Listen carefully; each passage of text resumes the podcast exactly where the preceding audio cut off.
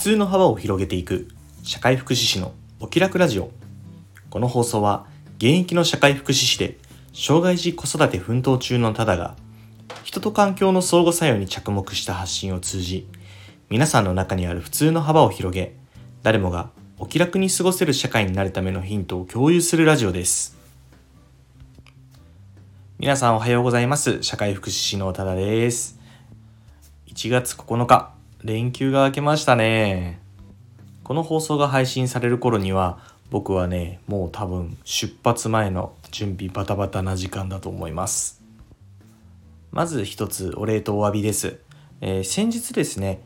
ライブを初めてさせていただきました。えー、っと本当にまだまだ始めたばかりの小さなチャンネルなのにたくさんの方に来ていただいて本当に感謝です。ありがとうございます。でもですね、申し訳ない。ちょっとアーカイブ聞いてみたら音悪かったですね。実際ライブ中どうだったのかなと思ったんですけど、もしライブ聞かれた方でですね、音質どうだったかっていうのが、あのアーカイブと聞き比べて、良かったとか悪かったとか変わらないとかあればね、教えてもらえれば嬉しいです。アーカイブはね、だいぶ聞けたもんじゃないぐらい音悪かったなって思います。まあもしね、よかったら、あの、初めてのライブということで聞いてもらえれば嬉しいかなと思いますが、今後のね、あの、音質についてはね、改善の課題とさせていただこうと思います。いい経験になった。ありがとうございます。今日はね、とあるテレビを見て考えたことについてね、話したいと思います。そのテレビはね、全国高校サッカー。見た人いますか？僕はね結構何でも雑食なんですけどスポーツもまあまあ雑食なんです。まあそんなに詳しくはないけどサッカーもにわか程度には好き。うん僕は高校についてはねそんなに分かんないんですけどなんかね時間があったら見たりしてます。で今年はねあの年明けからちょっとねサッカー見れたんですよね。全国高校サッカー。っていうのが、まあ、今回優勝した今日はね決勝戦だったんですけど優勝した青森山田高校名門ですよね。うん、あの、そこが僕福岡に住んでるんですけど福岡県代表の飯塚高校とね戦うところを見てでその後にさらに青森山田が広島国際と戦うところを見てで準決一律船橋決勝近江というね4試合をね見たんですよ。基本ね日中家にいる時はもうチャンネル権は大体息子にあるんで僕が好きなテレビとかなんか見たいものって見ることはね日中はないんですよね。だけど、まあ、今回、まあ、正月年末年始の休みでもあってまあ妻の実家と僕の実家に結構いることが多かったんでその時はね息子はねチャンネル権を持ってないんですあんまり。うん、あの実家の面々の方が強かったりとかあとはね実家の面々が遊んでくれたりするからあんまりねテレビに興味を示してないの。っていうこともあってねまあなんかねタイミングよくだけど青森山田の試合がね4試合見れたよっていう感じだったんですよね。で別に僕青森山田のファンでも何でもないんです。ただついてたからたまたま初め見てまあ初めがねでもね福岡代表っていうこともあったんでその時はね福岡応援しましたよやっぱり、まあ、やっぱ自分のね地元の県が、まあ、ジャイアントキリングじゃないけどね王者青森山田に勝つとかなったらねめちゃくちゃ盛り上がるじゃないですか、まあ、結局ねめちゃくちゃいい試合だったけど、まあ、PK で負けるっていうね惜しいところ。でもそれで今回僕のね多分ね高校サッカー熱がねついた感じがする。昨日の敵は今日の友じゃないですけどまあね我が福岡の代表を下した青森山田にはこら優勝してもらわんといけんでしょうと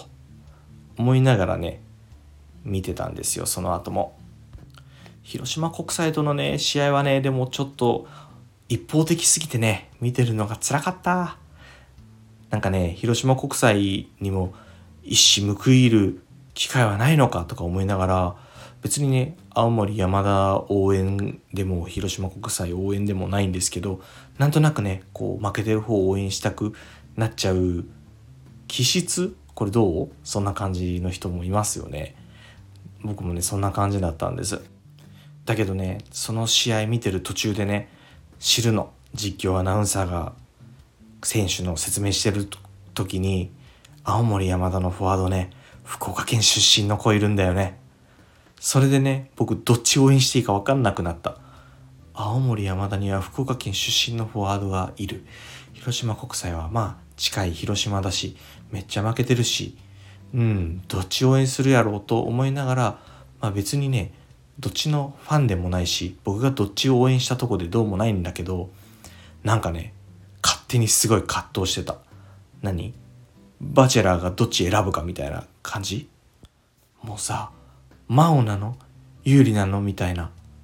どっちも選べない。ってサッカーの試合だけど悩んでたんですよね。暇でしょ？暇なんです。でそのまま準決勝と今日の決勝まで見たんですけどもうさこの年末年始にかけて4試合分の時間を共に過ごしてるからその分ねなんかもう情報が湧いちゃって青森山田に、まあ、別に僕が湧かなくても強いから全然良かったんですけどね。でなんで湧いたのかなって思うとその過ごし共に過ごした時間もそうだけど実況のねアナウンサーのやっぱりこう一人一人の何解説説明紹介？あれがいいですよね。こうなんだろうその別に青森山田だけじゃなくてこう広島国際であったり近江であったりとかの紹介もそう選手の紹介とかもそうなんですけどなんだいちいち感動してしまうというかね。例えばなんだ、うんと、ピッチに立ってる息子が頑張ってるんだからって言って90分間1分も座らずに観戦するお父さんがいたりとか中学生まで甘えていた高校もサッカーさせてくれてありがとうってお母さんに伝える選手であったりとか怪我で大会に出れないチームメートの分もって言って頑張ってるチームやキャプテンであったりとかどの学校どの選手にもいちいちストーリーがある。今日のね決勝は残念ながら自宅にいたんで僕ね、まあ、息子にチャンネル権取られてたからスマホで見てたんですよ。でイヤホンして。スマホでイヤホンしながら見て号泣してましたからねサッカー見ながらね。息子からね調子悪いんかと思われてねなんか心配されてました。彼はね言葉があまり出ない分表情とかねこうなんだうん体の動きこうトントンって叩いてくれたりとかよしよしってしてくれたりとかなんか全身でねその自分の感情を表してくれるんですよ。優しいでしょ？でもサッカー見て泣いてただけだったんですけどね僕。そんなわけでね今回の高校全国高校サッカーはね青森山田が優勝して幕を閉じたわけなんですけど、まあ、見ながらね感じたことまあ別にこのサッカー見てひらめいたとかじゃなくて今までもずっと思ってたことだけど改めて感じたことなんですけどやっぱり人とか組織チームとかって見る角度によって見え方違ってくるよなって思うんです。今回の例はね高校サッカーだからどっちがいいとか悪いとかっていうのはないんだけどそれでもプレーしている人たちからしたら自分のチームが勝つために相手のチームを任していかなくちゃいけないわけじゃないですか。だからどのチームも自分のチーム以外は敵になるんですよね。他にもやっぱりこういうことって結構日々あるなと思ってて例えば日本の場合は一夫多妻制とかでもないから一人の男性と一人の女性がお互いを選び合って結婚っていうのをしなくちゃいけない。結婚するならね。結婚するならしな一人を選ばなくちゃいけないしあとは利益を求める企業。例えば IT 関係の企業であって同じサービスを持ってたとしたらどちらかがまあ、クライアントにもそのサービスを提供できるっていう権利を得るだろうしすごい大きな単位で言うと戦争とかもそうかもしれませんね。これらに共通するのはどちらかもしくはいずれか一つの主張しか通らないっていうことですよね。でもまあその主張が通ったものが最終的には形として残って、まあ、善であったり正しかった、うん、ってなるのかなっていう風になったりもすると思うんですけど実はそうじゃなかった人たちの背景にも物語があって必ずしも主張が通らなかった人たちが悪というわけでもないっていう風な見え方も深く深く知っていくとあるんじゃないかなって思うんです。僕の仕事もねこう、まあ、生活に困った人経済的に困窮した人たちをサポートするような仕事をしてますけどもやっぱり一人一人そうなった背景とかって違っててだからこそその人のこれまでの人生であったりとか考え方であったりとかを深く深く聞いていかないと、まあ、正しいじゃないですけど良い支援には結びつかないなっていうのを日々感じてるんですよね。まあそんな感じで何事も一つの角度から物事を見ないとか自分の考えを決めつけて誰かと接することはしないとかそういうことをね気をつけていきたいなっていうふうに思った。いや改めて思わせてくれた全国高校サッカーに感謝です。どうもありがとうございます。とそんな雑談みたいな感じで長くなりましたが今日の放送は終わろうかなと思います。最後にお知らせです。この放送以外にも各種 SNS で発信活動を行っています。インスタグラム、スレッズでは親バカ投稿を、ノートでは子育てや学びの中で日々感じたことを、X では言葉遊びや世間への小言を中心に発信しています。